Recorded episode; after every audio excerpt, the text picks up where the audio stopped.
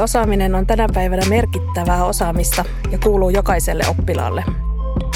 Viimeistään nyt etäopetuksen aikana on noussut esiin myös se, millainen merkitys digitaalisilla ympäristöillä on oppimisessa. Mitä oppilaan hyvä digiosaaminen on? Entä kuka koulussa näitä taitoja opettaa?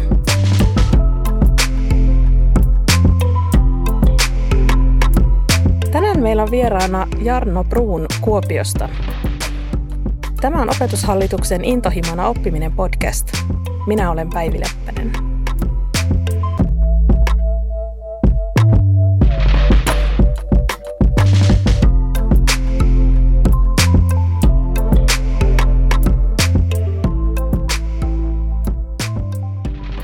Jarno, sinä olet pitkän linjan digipedagogiikan kehittäjä ja asiantuntija. Hei kaikille. Kiitos Päivi, että pääsin mukaan tähän podcastiin. Tosiaan itsellä on digipedagogiikan saralta kokemusta nyt oikeastaan koko opettajauran ajan, eli sitä on nyt jo 25 vuotta takana ensin opettajana ja nyt sitten kaupungin tasolla sitten myöskin tämmöisessä kehittämistyössä ollut nyt jo kuusi vuotta. Mikä teillä on Kuopiossa tällä hetkellä ajankohtaista?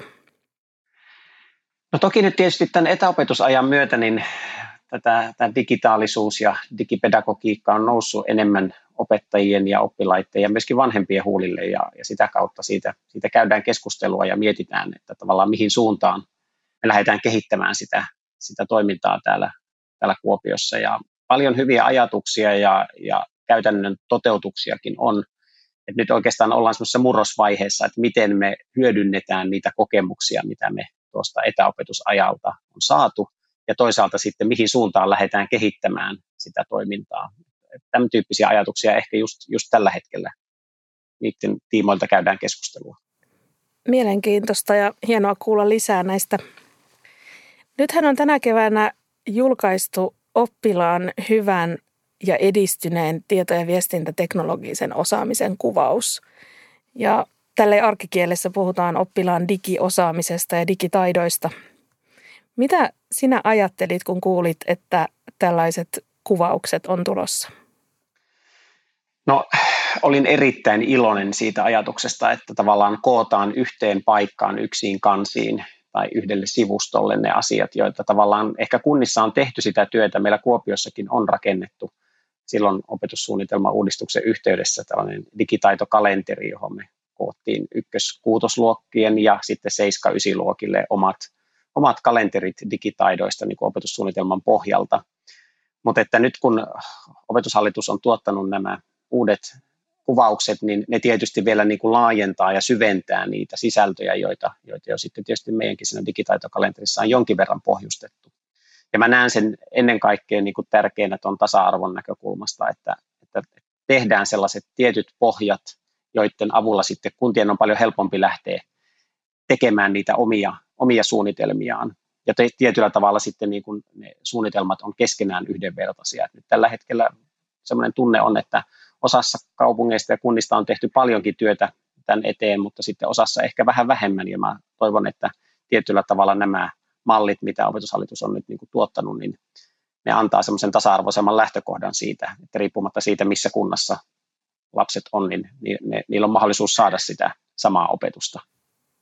Kerrotko vielä tarkemmin siitä teidän Kuopion digitaitokalenterista? Että... Joo, sitä lähdettiin silloin tuota, opetussuunnitelman uudistuksen yhteydessä 2016, kun se opetussuunnitelma julkistettiin, niin sen jälkeen niin kuin rakentamaan. Ensin luotiin niin kuin ne kriteerit, mitä oppilaan täytyy osata kuudenteen luokkaan mennessä ja ysiluokkaan mennessä. Ja sitten tultiin hyvin pian siihen toteamukseen, että se ei riitä, että me kuvataan sitä taitoa, joka kuudennella luokalla on niin kuin paikallisesti, vaan meidän täytyy palastella sitä niille eri vuosiluokille, jotta me saadaan varmistettua se, että jokaisena vuonna opiskellaan edes niin kuin se tietty perusmäärä niitä digitaitoja. Ja sen pohjalta sitten koottiin työryhmää sekä alakoulun että yläkoulun osalta opettajista. Ja tuotettiin kalenteri, jossa on vuosiluokkaistettu nämä digitaidot. Ja kalenteri vielä siinä mielessä, että alakoulun osalta siinä on yksi tavoite jokaiselle koulukuukaudelle, eli alakoulun aikana aina kunakin vuonna on kymmenen tavoitetta, jotka on tarkoitus saavuttaa. Ja tietyllä tavalla ne muodostaa sitten jatkumon sieltä ekaluokasta sinne ysiluokkaan asti. Yläkoulun kalenterissa taas vastaavasti sitten tehtiin ainekohtaiset jaot, koska todettiin se, että on tärkeää korostaa sitä, että niitä digitaitoja täytyy opettaa kaikissa perusopetuksen oppiaineissa, että se ei ole pelkästään matematiikan opettajan tehtävä esimerkiksi huolehtia niistä, vaan se on, se on ihan yhtä tärkeää, että niitä, niitä hyödynnetään kaikissa oppiaineissa. Ja tästä nyt niin kuin muutaman vuoden kokemuksella se on ollut meillä käytössä, niin selkeästi se on lisännyt niiden digitaitojen opettamista ja toisaalta palaute opettajilta siitä, että on tämmöinen selkeä kalenteripohja, josta näkee, että mitkä on ne minimitaidot, joita täytyy tänä vuonna oppilaiden kanssa käydä läpi, niin niiden, niiden toteuttaminen on paljon helpompaa sen avulla. Ja sitten on toisaalta myöskin sitten sen pedagogisen tuen tarjoaminen siihen, siihen arkeen paljon helpompaa, koska opettaja osaa pyytää asioita, että hei nyt täällä digitaitokalenterissa lukee tämmöinen taito, voitko tulla mun kaveriksi neuvomaan, miten minä tämän oppilaitteni kanssa käyn läpi. Eli selkeästi se on tuonut siihen, siihen toimintaan ryhtiä ja sitten toisaalta niin kuin lisännyt sitä opettajien ja oppilaiden osaamista. Ja sitä kautta tietysti luonut sitten myöskin sitä tasa-arvoa eri koulujen välillä, koska kaikissa kouluissa se sama, sama digitaitokalenteri on ollut käytössä. Kuulostaa oikein, oikein hyvältä.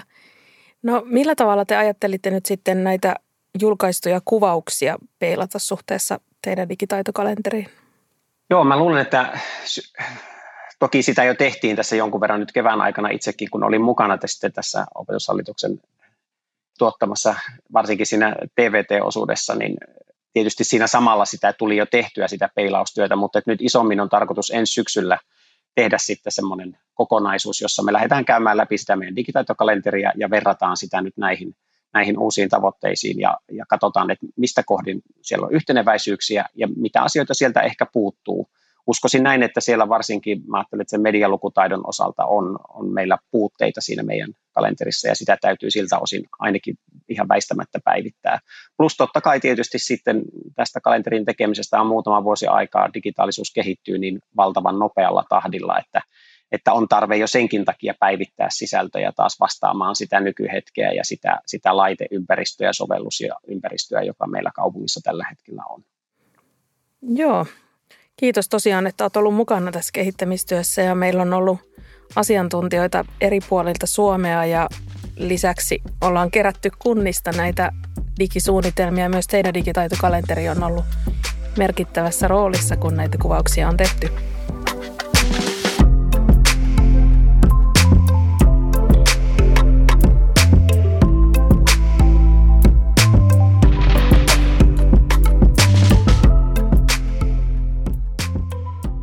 Mainitsit tuossa tosiaan, että digitalisaatio kehittyy, teknologiat kehittyy ja muuttuu kaiken aikaa. Mitä sinä ajattelet uusien teknologioiden käytöstä opetuksessa? Ajatus on se, että tavallaan se, se, niin se käyttöympäristö ja kaikki laajenee koko ajan ihan selvästi ja se tavallaan se, se tarve opettaa niille lapsille oikeastaan ei ole enää sellaista, että mä opetan jotain yksittäistä tiettyä laitetta tai jotain yksittäistä tiettyä sovellusta, sen käyttölogiikkaa, niin kuin se ehkä vielä muutama vuosi sitten oli. Entistä enemmän se menee tavallaan sellaisen käyttölogiikan ja sellaisen opettamiseen. Eli tavallaan kun otetaan joku uusi ympäristö tai laite käyttöön, niin mun mielestä niin kuin lapsia ja nuoria täytyy haastaa entistä enemmän pohtimaan sitä, että, että mitä haluat tehdä juuri tällä hetkellä, mistä lähtisit etsimään niitä tässä sovelluksessa tai tässä laitteessa niitä keinoja, miten sä pääset siihen haluttuun tavoitteeseen. Jos haluat tallentaa, jos haluat tulostaa, jos haluat nauhoittaa, jos haluat siirtää, niin eri sovelluksissa ja eri laitteissa ne löytyy eri paikoista, mutta tavallaan semmoisen peruskäyttölogiikan opettaminen on mun mielestä sen perusopetuksen yksi keskeinen tehtävä. Ja siihen suuntaan sitä toimintaa täytyy viedä. Ei niinkään opettaa yksittäisiä klikkauksia, vaan opettaa etsimään sitä, niitä oikeita reittejä päästä siihen haluttuun lopputulokseen. Ja meillä esimerkiksi niin kuin käytännössä, mitä, miten, miten sitä meillä toteutetaan, niin nyt esimerkiksi meidän digitaitokalenterissa on aina jokaisena lukuvuonna sellainen viimeinen tavoite, jossa hyödynnetään aina sen vuoden aikana opittuja taitoja siinä viimeisessä tehtävässä, viimeisessä työssä, jonka opettaja antaa. Eli tavallaan halutaan koko ajan johtaa siihen, että sovelletaan sitä osaamista. Että meillä on erilaisia välineitä, erilaisia laitteita. Ja sitten pyritään pääsemään ikään kuin siihen, että se lapsi itse tai oppilas itse valitsee sen, että mikä väline, mikä laite, mikä sovellus on niin kuin se paras keino tuottaa se, se haluttu tuotos siitä aihepiiristä, mikä kulloinkin on käsittelyssä. Joo, puhut tuossa tuottamisesta ja sitten toisaalta näistä teknisistä taidoista ja tämmöisestä ajattelun ja loogisen ajattelun kehittymisestä, niin minkä merkityksen näet niin kuin tämmöisellä oppilaan aktiivisella roolilla ja tuottavalla roolilla? Joo, se mun mielestä niin kuin entistä enemmän pitäisi korostua. Se näkyy, sehän on, jos mä ajattelen opetussuunnitelmaa niin kuin tällä hetkellä, niin sen, sen yleinen henkikin on se, että halutaan antaa sille oppilaalle aktiivinen rooli. Ja sen saman roolin mä näkisin yhtä lailla täällä digitaalisuuden puolellakin. Että se ei ole enää niin, että me aikuiset niin kuin kaadetaan sitä, että nyt sinun täytyy kulkea tätä tiettyä ennalta määrättyä polkua, kun haluat tehdä asioita, vaan se, että pitäisi tarjota niitä reittejä sille luovuudelle. Ja mä näen, että se digitaalisuus tarjoaa siihen ihan, ihan mielettömän paljon erilaisia mahdollisuuksia, erilaisia reittejä ja tavallaan sellaisia, mitä me ehkä aikuiset ei itse edes osata keksiä, niin mä näen, että lapsilla ja nuorilla se digitaalisuus on niin osa niiden elämää, että sitten varsinkin kun mennään luovan tuottamisen puolelle niin kuin videoihin, ääniin, kuviin, niin se, että, että lasten ja nuorten kokemukset on siitä paljon moninaisemmat kuin meillä aikuisilla ja sitä kautta heidän lopputuotoksensakin monesti voi olla paljon luovempia kuin mitä me osataan ennustaa. Ja sen takia meidän pitää vaan antaa se ikään kuin se mahdollisuus siihen, että se lapsi pääsee toteuttamaan sitä. Ja ennen kaikkea ajattelen sitä, että se digitaalisuus pitää olla myöskin tämmöinen yhdessä tekemisen väline.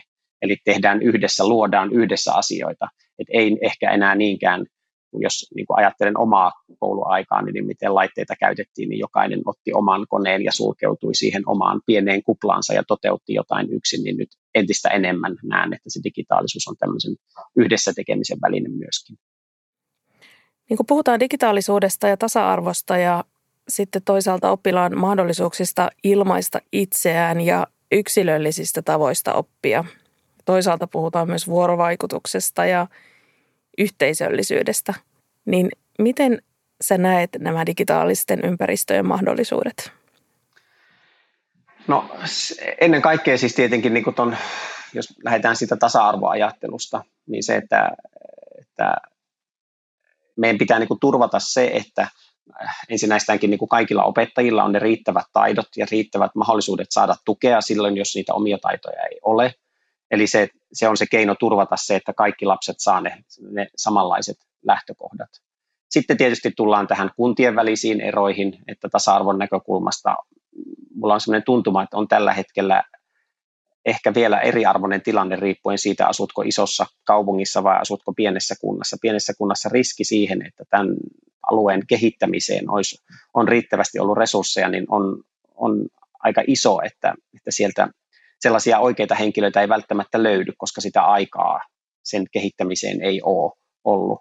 Toki siellä voi olla yksittäisiä opettajia, mutta mä aina ajattelen, että sitä kehittämistyötä täytyy tehdä myöskin kunnan tasolla, jotta voidaan, jos niin kuin se tavoitteena on se tasa-arvoisuus, niin silloin se ei riitä, että meillä on yksittäisiä osaajia, vaan meidän pitää pystyä niin kuin viemään sitä kokonaisuutta mahdollisimman leveillä hartioilla eteenpäin. Ja siinä tietysti isot kaupungit on on niin kuin, niillä on etulyöntiasema siinä mielessä, että sitä osaamisen määrä on siellä keskimäärin suurempi kuin sitten taas pienissä kunnissa.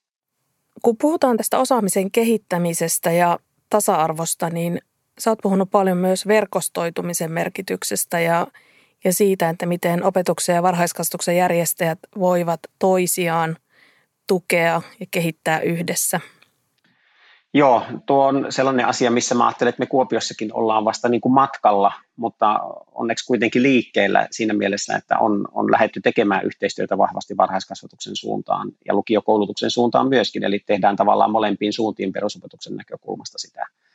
Tietyllä tavalla mä ajattelen, että se oppimisen ilmiö ei eroa siitä, onko lapsi kolmevuotias, 13-vuotias vai 23 vai, vai 73-vuotias, että siinä mielessä – saman oppimisen kanssa ollaan tekemisissä. Ja ne aikuiset, jotka niitä lapsia ja nuoria ohjaa, niin ne on myöskin samanlaisten haasteiden edessä siinä. Toki ne, ne sovellukset ja ympäristöt vähän vaihtelee riippuen siitä, minkä ikäisen kanssa tehdään töitä, mutta että on siinä mielessä niin kuin järkevää sellaista synergiaetua tuottavaa se, että kootaan ne kehittäjäihmiset eri kouluasteilta yhteen, koska ne joutuu pähkäilemään hyvin samantyyppisiä asioita siinä arjessa ikään kuin siitä, että miten me halutaan lähteä edistämään monesti ne riittyy ne haasteet ihan arkisiin asioihin siihen, että on vaan pelko siitä, että minä en osaa ja sen takia en uskalla ottaa jotain, tai laitetta tai välinettä käyttöön ja tavallaan se rohkaisemisen merkitys. Ja sitten ehkä, ehkä isosti mä näen siinä sitten se on sellainen johtamiskysymys myöskin yksikkötasolla, että mä näen, että sen yksikön johtajan kannustaminen ja tukeminen siinä, että hän pystyy kannustamaan sitä omaa työyhteisönsä sen digitalisaation käyttöönottoon, niin se on entistä merkittävämpään rooliin tullut viime vuosina. Ja siihen ainakin Kuopiossa on lähetty vahvasti panostamaan, että, että tuetaan rehtoreita ja niitä koulujen kehittäjäopettajia siellä niin, että ne pystyy viemään sitä koko työyhteisöä eteenpäin, ei pelkästään kehittämään sitä yksittäisten opettajien osaamista, vaan sitä isoa kuvaa. Nämä oppilaan digiosaamisen kuvaukset saattaa vaikuttaa opettajan silmiin aika laajoilta ja voi herätä kysymys, että miten tätä osaamista oikeastaan voi edistää? Joo, mä olen samaa mieltä, että se ensilukemalta vaikuttaa laajalta, mutta tietysti siis jos mä ajatellaan opetussuunnitelmaa yleensäkin, niin opetussuunnitelmakin on laaja ja se vaikuttaa ensi lukemalta siltä, että tässä on valtava määrä asiaa ja miten ikinä tästä opettaja pystyy niin kuin selviämään. Mutta että kun se lähtee tutkimaan tarkemmin niitä, niitä tavoitteita, joita sinne on kirjattu, ja miettimään sitten sitä, että mitä se käytännön tekeminen voisi olla, mitä niiden tavoitteiden ympärillä voisi lähteä tekemään. Niin ainakin me tultiin siihen tulokseen, että tietyllä tavalla kun rakennetaan tämmöisiä oppimisen kokonaisuuksia, niin siihen yhden kokonaisuuden sisälle saadaan, saadaan sisällytettyä valtavan paljon eri otsikoiden alla olevia tavoitteita. Eli tosiasiallisesti se itse toiminta ei välttämättä vie aikaa kovinkaan paljon tunteina, niin, että siihen samalla saadaan nivottua aika iso määrä tavoitteita. Ja mä oikeastaan näenkin sen sitten, että, että on tosi tärkeää tarjota niin kuin opettajille niin kuin malleja siitä, että miten niitä tavoitteita voidaan lähteä toteuttamaan niin, että se ei tunnu semmoiselta pitkältä tavoitteiden listalta. Ja tästä oikeastaan sitten mä heitän kysymyksen Päivi sulle, että onko minkälaisia ajatuksia niin kuin kansallisella tasolla tukee opettajia siihen, että miten ne tavoitteet, jotka on huolella ja tarkkaan mietitty, niin miten niitä tavallaan voidaan siirtää sinne käytännön arkeen? Joo, kiitos kysymyksestä. Tota, jos ajatellaan digiosaamista ja näitä digitaalisia ympäristöjä opetuksessa, niin, niin opettajillahan on aika valtava määrä tarjolla kaikenlaista aineistoja ja sisältöjä, sovelluksia ja ratkaisuja. Ja enemmänkin on kyse ehkä runsauden pulasta ja siitä, että miten voisi valita sen oikean – ja hyvän ympäristön tai sisällön.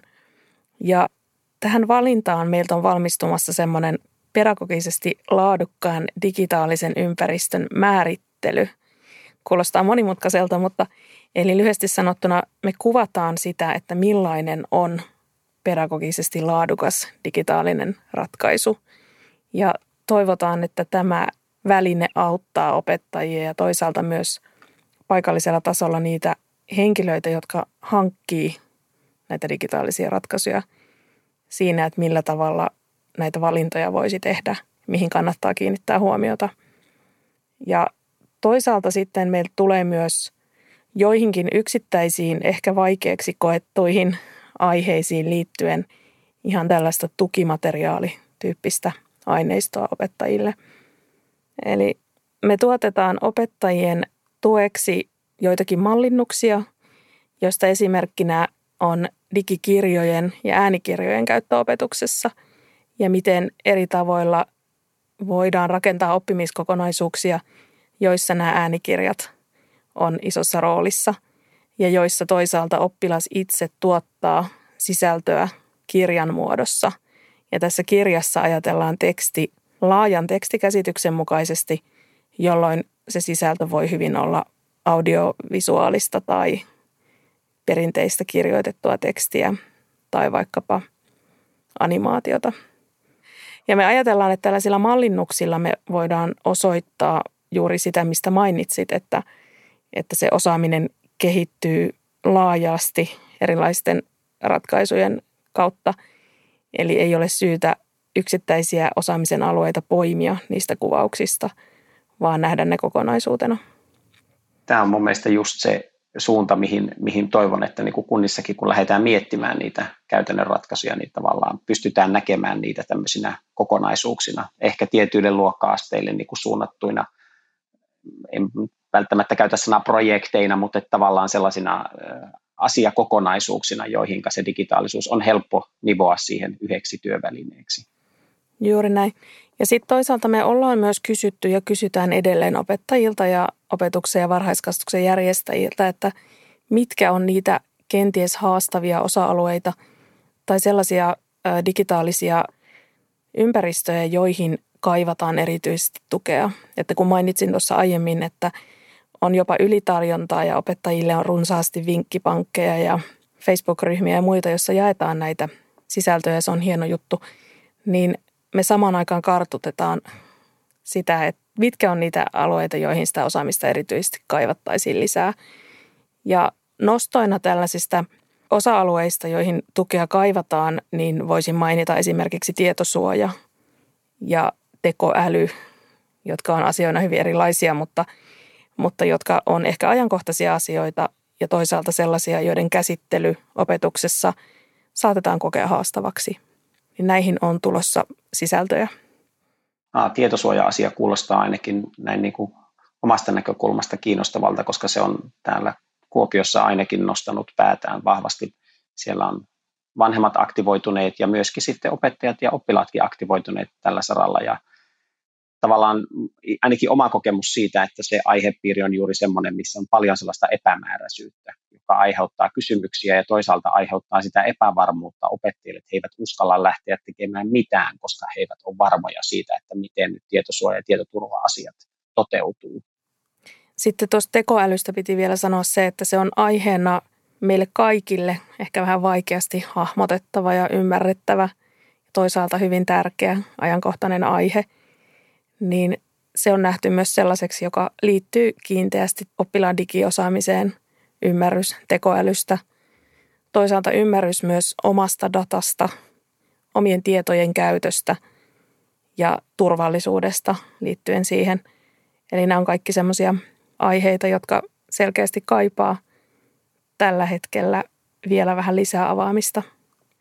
Sitten jos ajatellaan tuottamisen taitoja, jotka on sinällään erittäin tärkeät taidot ja teknisinä taitoina sellaisia, joihin kuitenkin on aika paljon tarjolla tukea. Eli on paljon esimerkkivideoita ja käyttöohjeita ja toisaalta niihin liittyvät ratkaisut on myös aika helppokäyttöisiä ja tuttuja. Niin tämän vuoksi me ei kiinnitetä nyt niin paljon huomiota tässä tukimateriaalissa siihen tai tämän tyyppisiin aiheisiin, vaan enemmän valittu just näitä ajankohtaisia ja kenties haastavaksi koettuja aiheita.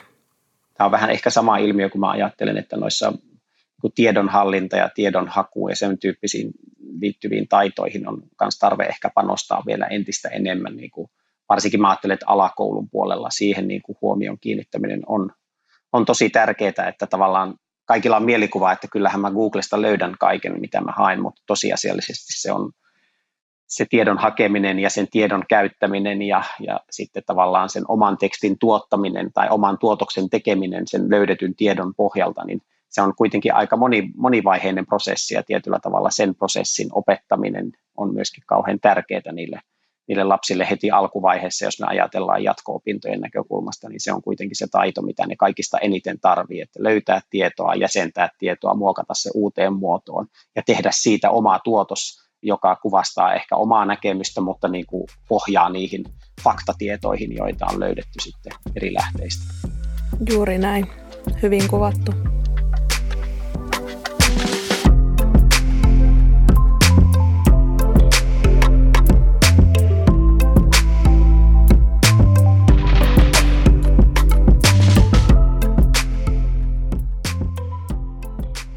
Puhuttiin tuossa alussa myös etäopetuksesta ja siitä, että tämä etäopetusaika on saattanut muuttaa ajatusta oppilaan digiosaamisesta. Miten sinä näet tämän asian? Joo, tavallaan mielenkiintoinen. Tässä nyt itse seurannut semmoisella jonkinnäköiseltä aitiopaikalta tätä kehittymistä niin kuin ennen, ennen etäopetusaikaa, etäopetusaikana ja nyt sitten mitä tapahtuu sen etäopetusajan jälkeen jos mä ajattelen ennen sitä etäopetusaikaa, niin aika paljon se toiminta oli keskitty silloin sellaisiin yksittäisiin taitoihin. Ehkä harjoiteltiin joku juttu, ja jos opettaja tarvitsi tukea, niin siellä käytiin niin kuin tekemässä jonkinnäköinen käytännön joskus ilkeästi sanon sirkustemppu tavallaan jonkun digiasian tiimoilta ja sitten tavallaan se asia jäi siihen. Siitä harvemmin niin kuin tuli mitään semmoista pitkäkestoista prosessia. Sitten kun etäopetusaika tuli, niin tietysti tuli se akuutti tarve siihen nimenomaan saada se etäyhteys oppilaisiin. Se oli se ensimmäinen ja kaikki fokus keskittyi siihen, että miten saan videoyhteyden toimimaan ja, ja miten tavallaan se opetus tapahtuu sen kameran kautta. Ja siitä hyvin pian sitten sanotaan näin, että ei ehkä viime kevään aikana, mutta että viimeistään sitten syksyllä tuli se, että miten oppilaat voivat palauttaa tehtäviä, miten niitä tehtäviä voidaan arvioida eri, ympäristöjen kautta. Ja mä ajattelen, että niin tämä lukuvuosi 2021 on keskittynyt hyvin vahvasti kouluissa siihen, että on harjoiteltu niitä taitoja, että miten toimitaan jossain verkkoympäristössä, miten siellä voidaan palauttaa tehtäviä, saada tehtäviä, arvioida tehtäviä. Ja oikeastaan sitten taas semmoinen tuntuma, että se kaikki muu, mä ajattelen sitä luovaa työskentelyä esimerkiksi, niin se jäi selkeästi paljon enemmän niin kuin taka-alalle. Ja nyt jotenkin näen sen, että sitten taas kun toivon mukaan vähän kerrassaan palataan normaaliin, niin mä näen, että just se, se luova työskentely ja se ajattelutaitojen kehittäminen ja kaikki niin kuin se digitaalisuus nähtäisi paljon laajempana kuin mitä se on tällä hetkellä. Nyt se on kaventunut vahvastikin siihen, siihen sellaiseen tiettyyn ajatteluun, että miten saadaan etäyhteys ja miten tehtävät palautetaan. Ja nähdään se digitaalisuus pelkästään sellaisena tiettynä prosesseina, jotka tapahtuu sen tiimoilta, mutta unohdetaan se, että mitä kaikkea muuta se voi olla. Joo, se on totta, että nämä digitaaliset ympäristöt mahdollistaa vaikka mitä, ja on vaara, jos me nähdään ne vain tällaisena teknisenä väylänä sille, että tehtäviä jaetaan ja palautetaan, että todella tärkeä näkökulma. Miten sä koet, että noi osaamisen kuvaukset istuu tähän ajatteluun, että on puhuttu paljon tästä oppilaan aktiivisesta roolista ja tuottavasta roolista, niin tukeeko ne sitä ajattelua? Mun mielestä tukee ja se ennen kaikkea, mikä mun mielestä niin opettajille pitäisi saada niin kuin ymmärrykseen, että tavallaan he hoksaa sen, että se digitaalisuus on paljon muutakin kuin se, että mulla on joku läppäri, jolla minä teen jotain, jotain niin kuin kirjoitan tekstin ja lähetän sen tekstin ja palautan sen tekstin ja arvioin sen. Että tavallaan pystyttäisiin näkemään se, että se digitaalisuus liittyy niin moneen asiaan ja sitä pystytään liittämään hyvin moneen toimintoihin ja sitä digitaalisuutta pystytään toteuttamaan kauhean monenlaisilla erilaisilla välineillä. Et se ei ole pelkästään se yksi iPad tai Chromebook tai Windows-läppäri, jolla sitä lähdetään tekemään, vaan, vaan se, että se voi olla niin hyvin monenlaisilla erilaisilla laitteilla toteutettua tekemistä. Ja tavallaan ehkä tuohon liittyy se mun pelkoni sitten nyt tässä, että jos me niin kuin vahvasti lähdetään semmoiseen ajatteluun, että oppilaalla on se laite, mitä mä näen, että on hienoa tietysti, että oppilaalle tarjotaan joku laite, jossa, jolla se semmoinen ensisijainen laite, jota se hyödyntää siinä koulunkäynnissään, niin tavallaan siinä on sitten se vaara, että se voi kaventaa sitä digitaalisuuden ajattelua, että se toiminta tapahtuu vain sillä yhdellä ainoalla välineellä, joka sille lapselle on annettu. Ja tehdään kaikki asiat vain sen välineen ehdoilla. Ja sitten ei huomata sitä, että tavallaan jollain toisella välineellä tai jollain toisella sovelluksella sen asiaan saataisiin kokonaan tuotua niin kuin uusi näkökulma ja tuotua sitä luovuutta siihen tekemiseen. Ja päästäisiin e- ehkä enemmän siihen, että valitaan niitä välineitä, erilaisista välineistä se, mikä juuri siihen asiaan toimii kaikista parhaiten. Ja sitä mä tavallaan kovasti toivon, että, että pystytään näkemään se, että, että se digitaalisuus on kauhean niin kuin laaja asia ja sitä pystytään katselemaan vähän eri näkökulmista sitä kokonaisuutta ja valitsemaan sitten sen mukaan sopivat sovellukset ja välineet, joita käytetään. Oli se mikä tahansa väline, mitä siellä koulussa tällä hetkellä käytetään, niin todennäköisesti sitä välinettä sellaisessa muodossaan ei ole kymmenen vuoden päästä käytössä siellä työelämässä, vaan se väline on muuttunut jo johonkin toiseen muotoon. Eli sinällään sen yksittäisen välineen teknisen opettelun, se ei ole se, niin kuin se pääfokus siinä asiassa, vaan se taas palataan siihen semmoisen yleisen käyttölogiikan oppimiseen, että mikä tavallaan on se peruslogiikka ja sitten osata valita oikeat välineet sen tarpeen mukaan. Sen opettaminen on, on tosi olennaista. No miten sä näet, kun puhutaan tästä oppilaan aktiivisesta roolista ja oppilaan ajatuksista työtapojen valintaan, niin, niin kun oppilaat ehdottaa tämmöisiä nyt pinnalla olevia esimerkiksi sovelluksia, joita he tykkää vapaa-aikana käyttää, niin miten tällaisiin aloitteisiin tulisi suhtautua? Siis tässä tullaan takaisin tavallaan siihen ajatukseen, että onko se polku ennalta opettajan määräämä tai aikuisen määräämä vai annetaanko me sille, niille lasten aloitteille niin kuin tilaa siinä kokonaisuudessa. Ja siinä niin kuin mä näen tosi tärkeänä sen, että annetaan sitä mahdollisuutta, jos on joku sovellus, jota se lapsi on tottunut puhelimella käyttämään ja käyttää sitä, tekee sillä vapaa-ajalla asioita ja näkee, että se sovellus toimii juuri tässä tehtävässä, mitä opettaja tarjoaa, niin siinä pitäisi tarjota siihen se mahdollisuus. Tietenkin me tullaan tässä samalla sitten niin kuin niihin asioihin, joita aikuisen täytyy huolehtia. Puhutaan tietosuojasta ja tietoturva-asioista. Ja sitten tietysti tullaan niin kuin mediakasvatuksen tärkeäseen rooliin kanssa, että, että, että siinä vaiheessa, kun hyödynnetään jotain muuta, mitä koulussa ei ole valmiiksi käytössä, niin sitten tietysti pitää varmistaa se, että ymmärretään, että mitä se yksityisyyden suoja ja tällaiset asiat vaikuttaa, että jos otetaan joku muu sovellus käyttöön. Mutta et se, että jos se on siellä lapsen omassa puhelimessa esimerkiksi se sovellus käytössä ja se lapsi haluaa sitä kautta esittää jotain, niin mä en näe sille mitään estettä siinä, etteikö sitä voida hyödyntää siellä koulussa ja kannustaa siihen suuntaan. Koska sehän on juuri se keino, mikä levittää sitä osaamista siellä koulussa myöskin meihin aikuisten suuntaan. Että mä tavallaan näen tosi tärkeänä sen, että niiden oppilaiden osaamista niin kuin laajemminkin hyödynnettäisiin. Puhutaan oppilasagenttitoiminnasta esimerkiksi, niin se on sellainen potentiaali, jota, jota meillä koululaitoksessa hyödynnetään vieläkin ihan liian vähän. Oppilailla on paljon osaamista ja sellaisena vertaisopettajina he on mitä parhaimpia niille toisille oppilaille ja me, myöskin meille aikuisille, että tavallaan annetaan se ääni kuulua vähän voimakkaammin siellä koulussa ja hyödynnetään sitä tietoa, mitä niillä lapsilla ja nuorilla on. Joo, ja nuo kuvauksethan lähtee juuri siitä ajattelusta, että arjen teknologia ja se oppilaiden arjen kokemusmaailma, missä vapaa-ajalla liikutaan, niin se on osa sitä digitaalista ympäristöä myös koulussa. Eli annetaan tilaa niille aloitteille ja avauksille ja oppilaan yksilölliselle tavalle ilmaista itseä. Niin tämä on niin tärkeä ajatus siitä, että ylipäänsä nähdään se digitaalisuus myöskin semmoisena keskusteluna siellä koulussa, dialogina niiden aikuisten ja lasten välillä. Että se ei ole pelkästään sitä, että meillä on joku väline ja me lähdetään se väline edellä menemään, vaan se, että, että kun sieltä tulee joku ilmiö tai joku asia, joka liittyy digitaalisuuteen, niin tavallaan löydettäisiin aikaa ja, ja aikuisilla olisi osaamista käydä sitä keskustelua sen tiimoilta. Niin mä näen, että se tuottaa paljon niin kuin hedelmää siihen, siihen koulun arkeen ja sitä kautta myöskin sitten ne, ne lapset kokee sitä osallisuutta siihen, että he on päässeet olemaan mukana siinä kehittämisessä ja aikuinen taas oppii siitä, kun lapsi kertoo siitä niin kuin sen lapsen näkökulmasta siitä asiasta tai ilmiöstä. Ja mä näen, että varsinkin tänä päivänä, kun mediaa seurataan, niin siellä on paljon ilmiöitä, jotka vaatii sitä, että niistä keskustellaan ja niistä puhutaan. Eli tavallaan sille, sekin on yksi tärkeä osa sitä kokonaisuutta ja me on ainakin pyritty siinä siis meidän digitaitokalenterissa siihen, että siellä on joka vuosi yksi kohta, jonka otsikko on, että keskustellaan.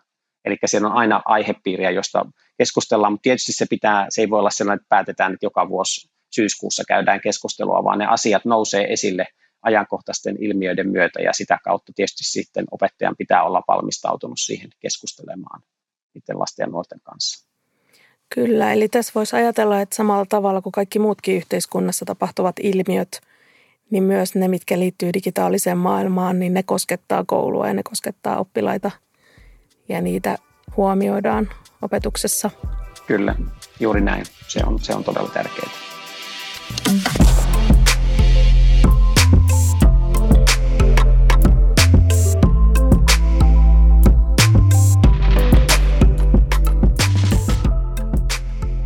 Nyt kun nämä ensimmäiset osaamisen kuvaukset on julkaistu opetushallituksen toimesta, niin minkälaisia ajatuksia teillä Päivi opetushallituksessa on siitä, että miten niitä lähdetään jatkossa kehittämään, kun tässä tavallaan puhuttiin juuri siitä, että miten tämä digitaalisuus kehittyy muutenkin kovaa vauhtia ja nähdään, että tämä harvoin on mikään sellainen pysyvä olotila, joka on nyt saavutettu, joka säilyy useamman vuoden, niin minkälainen jatkokehityssuunnitelma tässä on?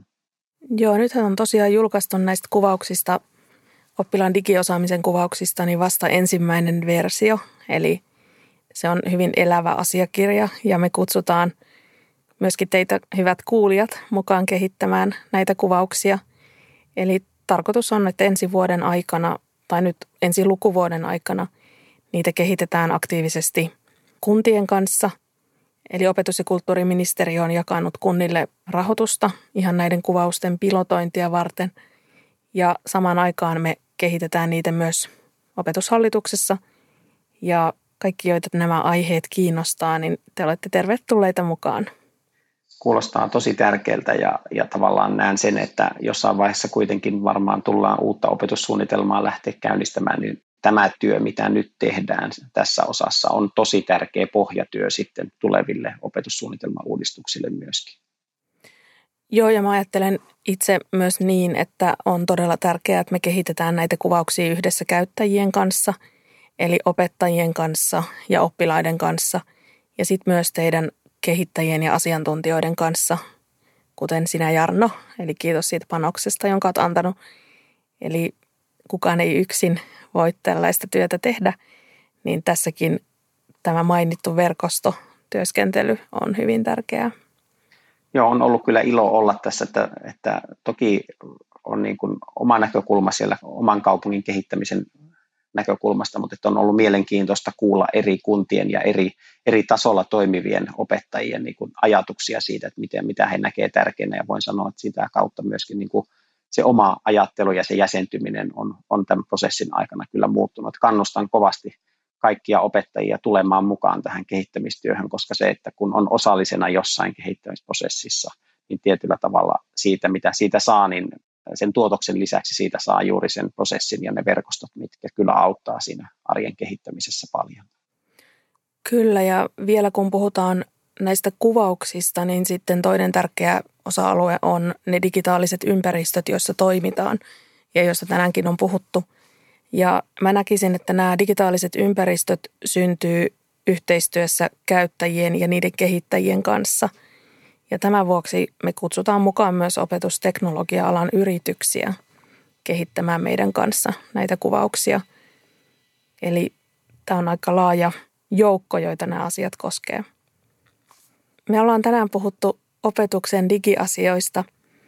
Ja tähän loppuun mä haluaisin kuulla Jarno sulta jonkun oman koulumuiston liittyen näihin teemoihin. Joo, tämä on jännittävää, kun lähdin miettimään tätä asiaa, että mikä on ensimmäinen niin kuin digitaalisuuteen liittyvä koulumuisto. Ja mä palaan siinä muistossa kuudesluokkalaiseksi 12-vuotiaaksi, eletään vuotta 1985 ja silloin meille tarjoutui mahdollisuus päästä lukion koululle hankittuun ATK-luokkaan, tällaiselle lyhytkurssille opiskelemaan ohjelmointia. Ja mä muistan aina sen, kun me silleen pelokkaana kuudesluokkalaisena käveltiin sinne lukion rakennukseen ja siihen luokkaan, jossa ne mikromikot ei ollutkaan siellä näkyvillä, vaan ne oli sellaisessa pöytään kiinnitetyssä kotelossa, joka täytyi semmoisella kammella niin kuin veivata ne koneet niin kuin esiin, että ne nousi sieltä, sieltä pöydästä esille. Se oli ensinnäistäänkin jo jännittävää, että sieltä ikään kuin paljastui sitten se hieno tietokone ja sitten mitä käytännössä siellä kurssilla tehtiin, niin opiskeltiin logo-ohjelmointia, sitä sellaista kilpikonnaa ohjelmointiin ja tehtiin erilaisia, erilaisia ohjelmointipätkiä ja tavallaan siitä on syntynyt itselle se kipinä, että siitä 12-vuotiaasta minästä sitten niin kuin yläkoulun aikana ATK-valinnaisuudet ja niin edespäin, niin tavallaan se digitaalisuus on ollut koko ajan vahvasti mukana, mutta se ensimmäinen muisto siitä niin kuin on aika elävästikin mielessä, että minkälainen niin kuin kokemus oli se ensimmäinen kosketus oikeaan tietokoneeseen. Hyvin on jäänyt tämä muisto sulle mieleen. Tosi kiva kuulla. Kiitos Jarno, että olit tänään vieraana Intohimona oppiminen podcastissa. Kiitos myös sinulle kuuntelija, että olit tänään mukana.